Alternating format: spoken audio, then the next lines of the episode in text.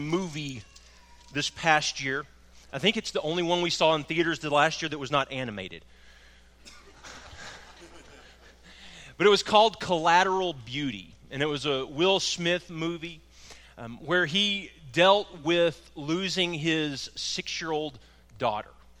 And the movie is very raw and in your face with the emotions that come with death. And after he loses his daughter, he basically shuts himself off from the world and his responsibility. And his friends hire these three actors to play life and death, or well, death and time and what's the other one? Love.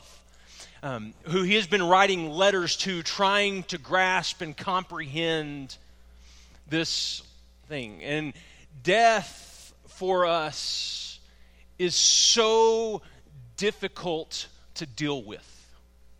There is something so final about it, and the emotions that come with it are so difficult. And through the movie, he gets to see this new world that opens up right before his eyes that he's never seen before. And in the darkest, most difficult time, he somehow begins to see some beauty in the moment where it looks like there is nothing but death and desolation.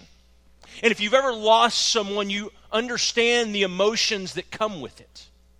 You, you understand the raw emotion and pain and the hurt that comes with it and the sorrow that follows and so difficult so so many times to put words with it it's difficult to express what we're feeling and the loss that comes with it.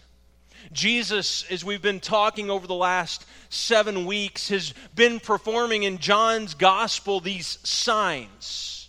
These signs that John says in chapter 2 are revealing God through Jesus as Messiah, pointing to it. And each of these signs in John's gospel is kind of an escalation where it gets a little bit more and more and more powerful as it goes. It begins with water to wine and walking on the water, and it is feeding the 5,000, but it's going to end with Jesus raising someone from the dead.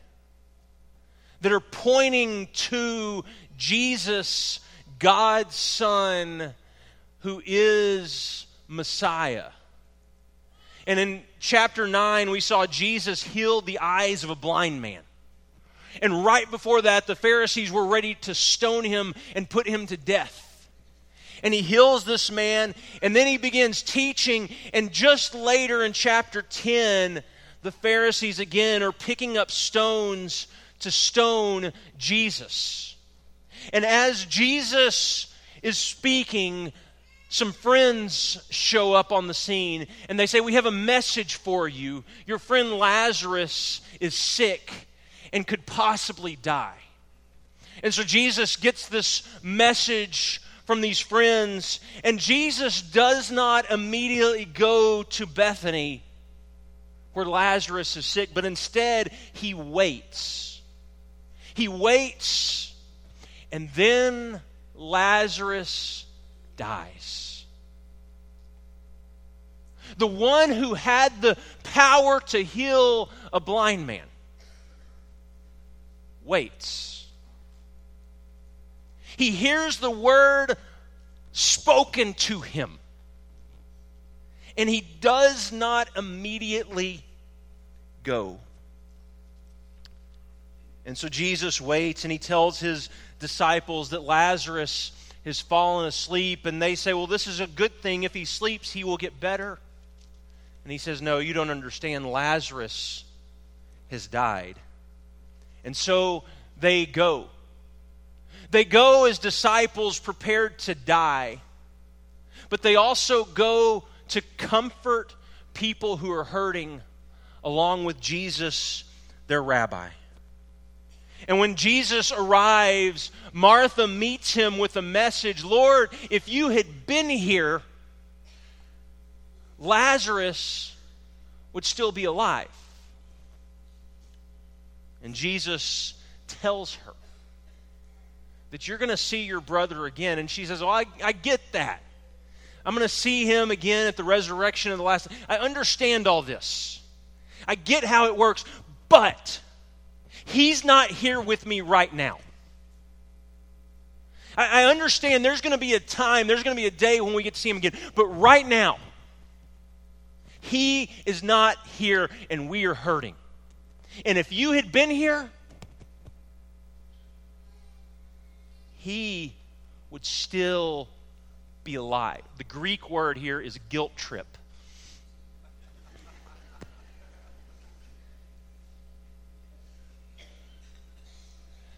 There's this moment of, if only you had been here, Lazarus would still be alive. Then, verse 32. When Mary reached the place where Jesus was and saw him, she fell at his feet and said, Lord, if you had been here, my brother would not have died. Jesus says, I think I've heard that before.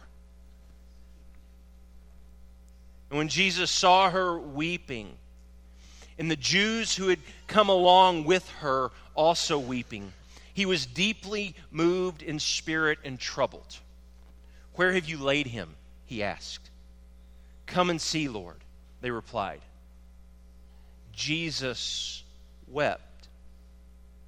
Then the Jews said, See how much he loved him. But some of them said, Could not he who opened the eyes of a blind man kept this man from dying? Jesus, once more deeply moved, came to the tomb. It was a cave with a stone laid across the entrance.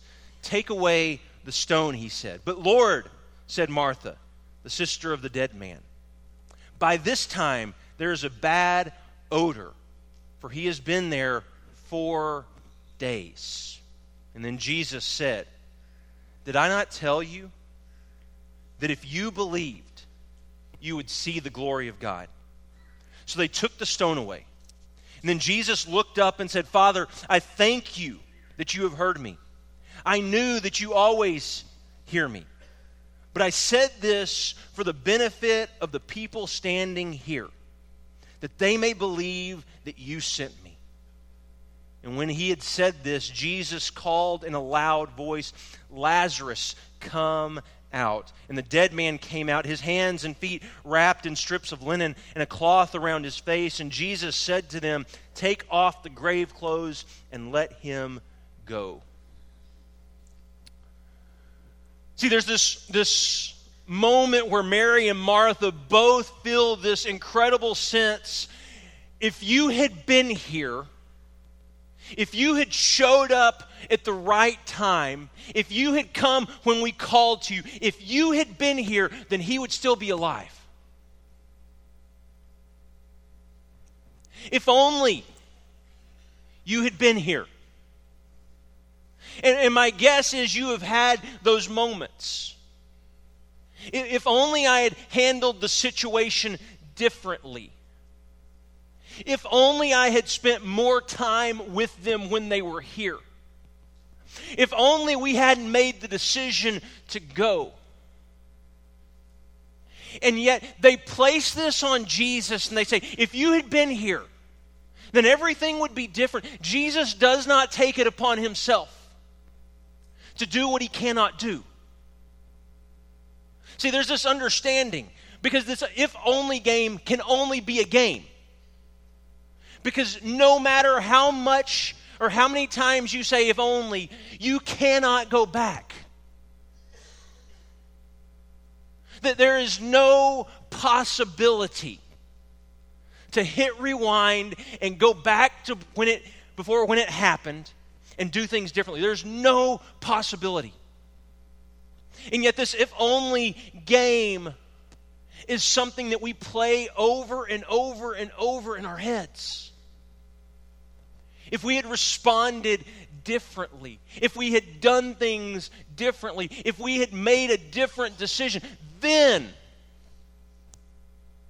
But Jesus does not spend time speculating as to why this happened. He does not spend time trying to explain it. He does not spend time trying to rehash it as if he could go back. All he can do is deal with what has happened in the present moment. And so they say, Well, if only you had been here. And Jesus says, Yes, I cannot go back and undo what has been done. What I can do is deal with in this present moment what has already happened.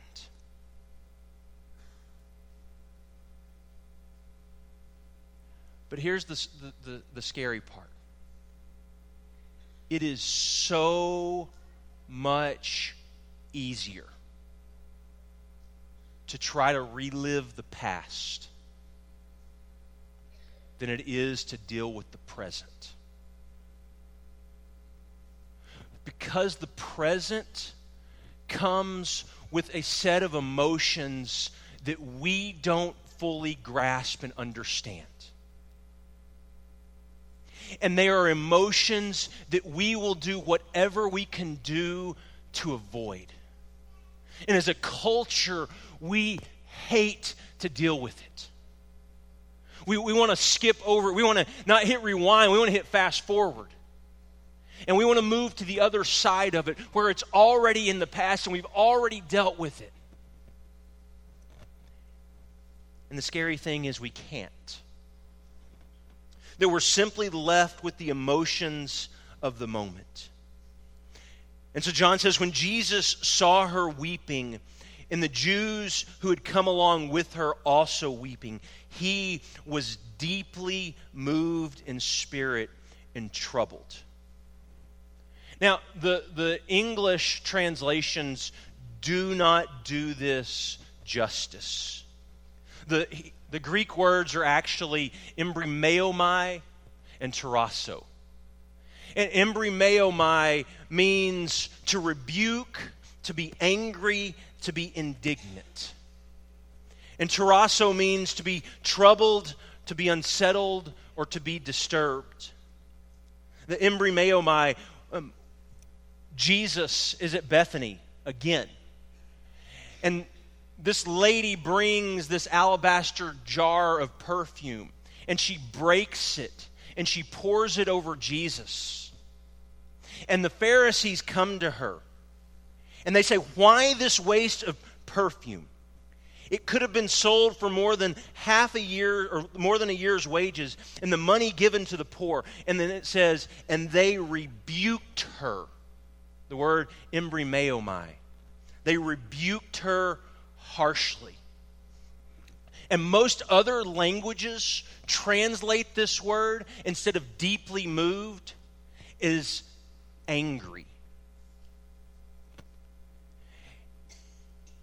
Angry and troubled or unsettled or disturbed. When King Herod heard this, he was disturbed in all of Jerusalem with him, Tarasso. When the disciples saw him walking on the lake, they were terrified, they were troubled, they were unsettled.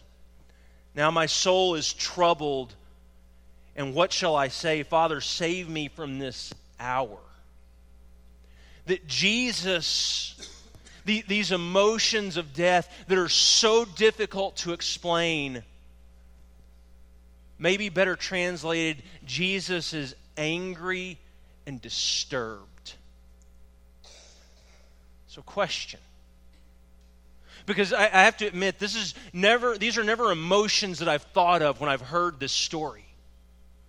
Why would Jesus be angry and disturbed?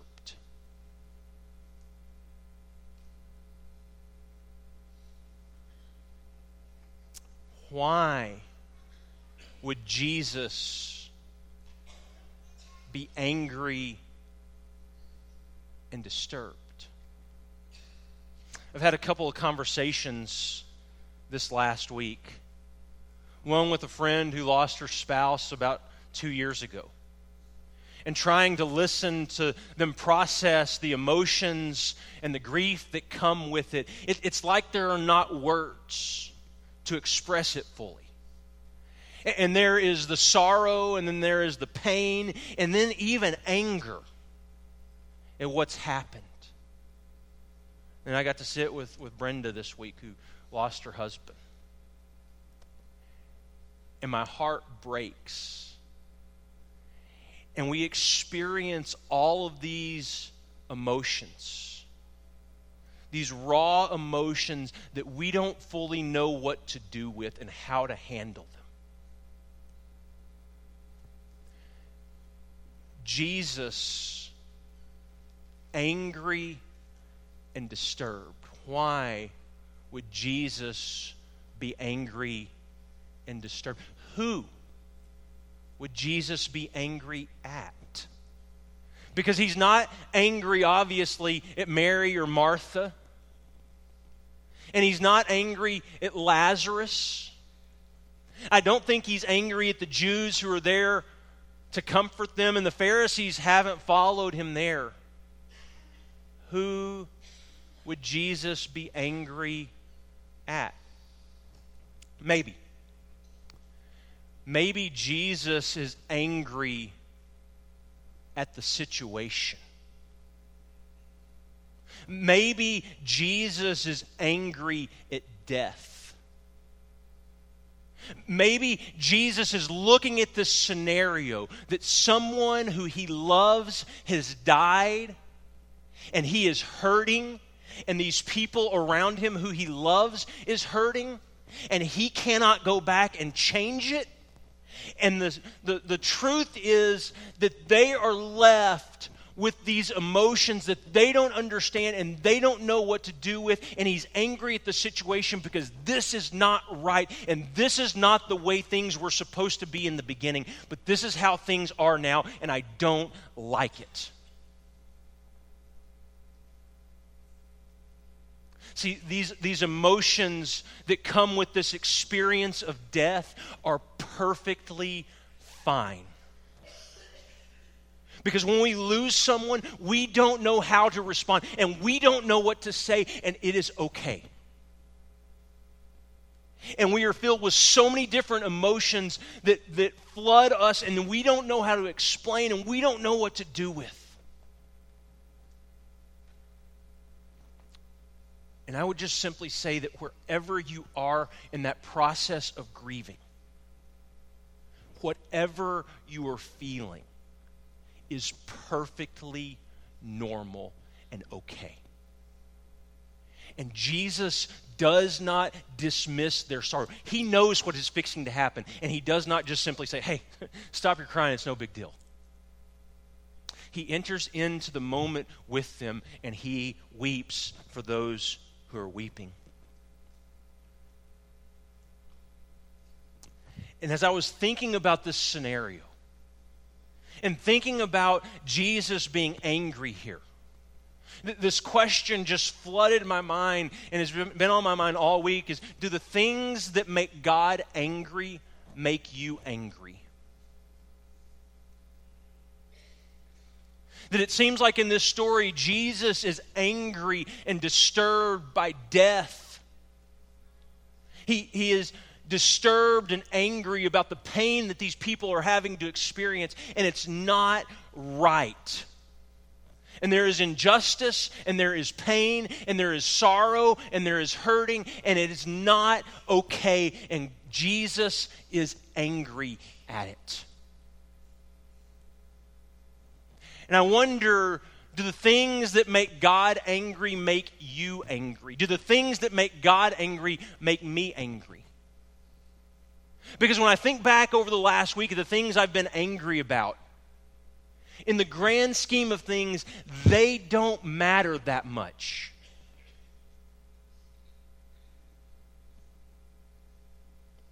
They don't matter that much. And I think one of the things that, as I've talked to people, one of the things that we discover in death for those who are left behind, things that we used to think mattered a whole lot don't carry quite as much weight on the other side.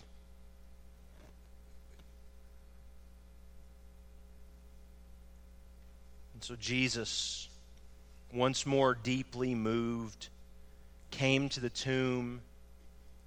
And it was a cave with a stone laid across the entrance. Take away the stone, he said. But Lord, said Martha, sister of the dead man, by this time there is a bad odor, for he has been there four days. I think we can agree that death stinks. And I say that on multiple levels. And I think John says it on multiple levels as well. Like there, there literally is the stench of death, the bad smell that comes with it. But there's also the realization after the fact that, man, this stinks. Like, I don't want to go through this. I don't want to experience it, but yet here I am. And throughout John's gospel, he, he has been contrasting day and night, dark and light, blind and sight, death and life. And in this is, is sin and life. There, there's this contrast that sin, darkness, blindness leads to death. But then there's this other side that he contrasts where there is light and there is day and there is a new day that is coming through the Word made flesh, who is Jesus. And in this new day, there is a new world where death no longer has victory, and death no longer has power, and death no longer has its sting. And, and there is a day coming where we won't have to deal with the things that we once dealt with. But as for today, we are left here in the midst of this world that is broken and falling apart, and we have to deal with it as it is and we can't go back and change it, and we can't skip over it. We can only enter into it. If only you had been here. My brother would still be alive. If only you had been here. And Jesus simply says, I can't do that. I can't go back. I cannot undo what has been done.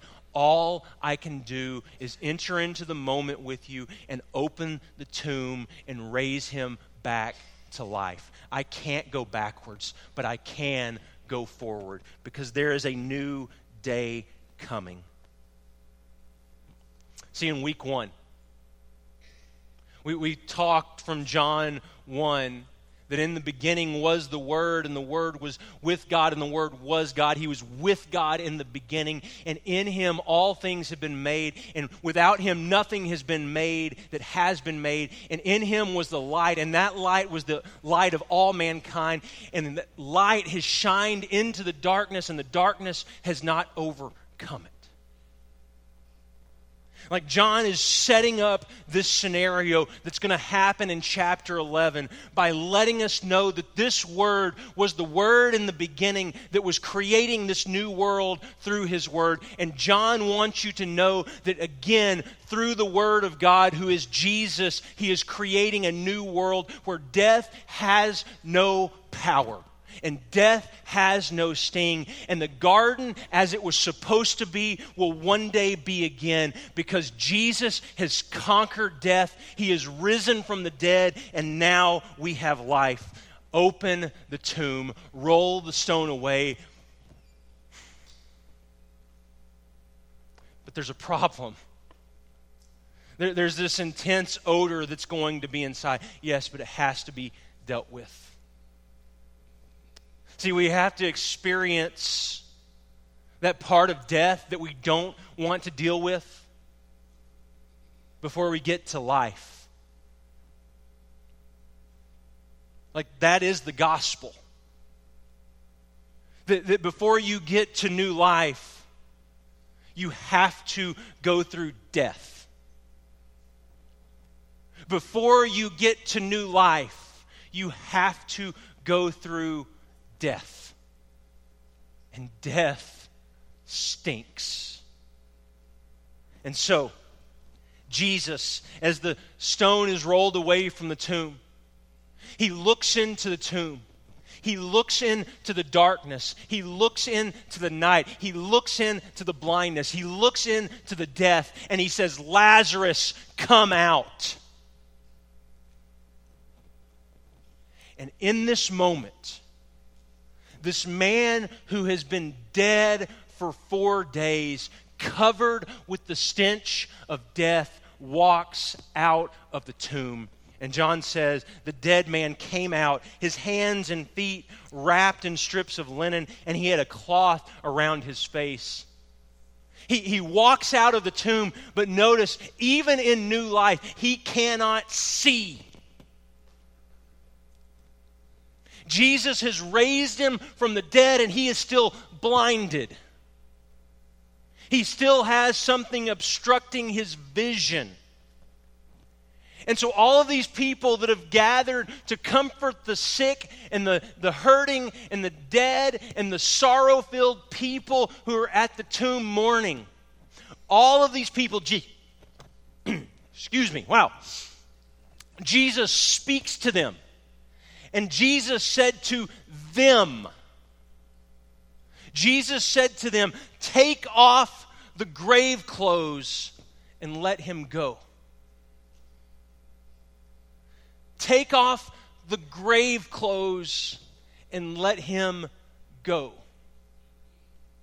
Jesus speaks to this community of friends and followers and believers and says to this person who has been raised from the dead, Now you help them see. Because resurrection is a team sport. That it takes the community of believers, it takes the people of God filled with the Spirit of God, walking with one another to point out resurrection when all we see is death. It takes the community of God filled with the Spirit of God to point out life when all we can see is death and desolation because we need people to help us see life. You remember in Corinthians when Paul says that I had a part in this. And Apollos, he had a part in this. And Jesus, he had a part in this.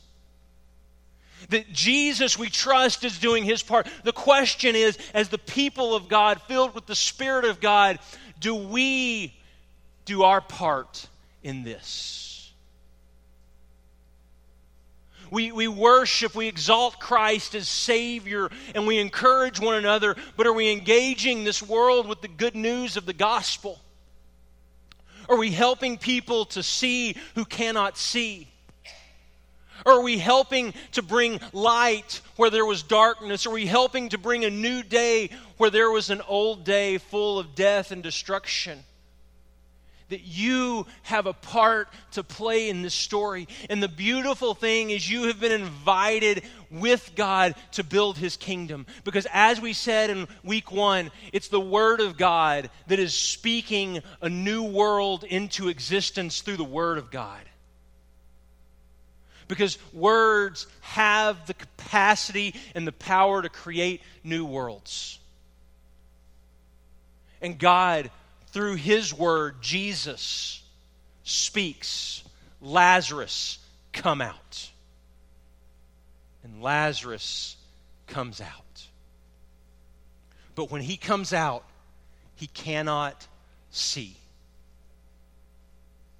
And Jesus looks at these people gathered around. And he says, You have a responsibility to help this man who was blind and dead and could not see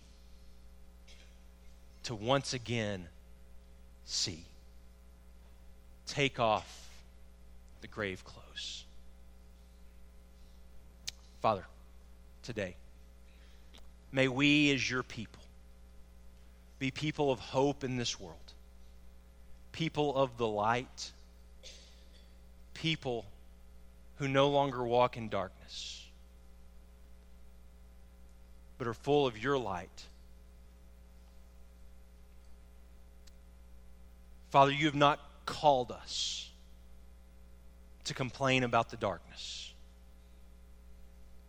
You have not called us to analyze it, to explain it, or to understand it. But you have called us to bring your light into the middle of it and invade the darkness with your light. And so, Father, give us courage as your people, full of your spirit, to live in this world in a way that brings your light into the darkness, which is the dawn of a brand new day. And Father, we pray this in Jesus' name. Amen. If we could pray for you in any way, we're going to have ministry staff, shepherds around this auditorium.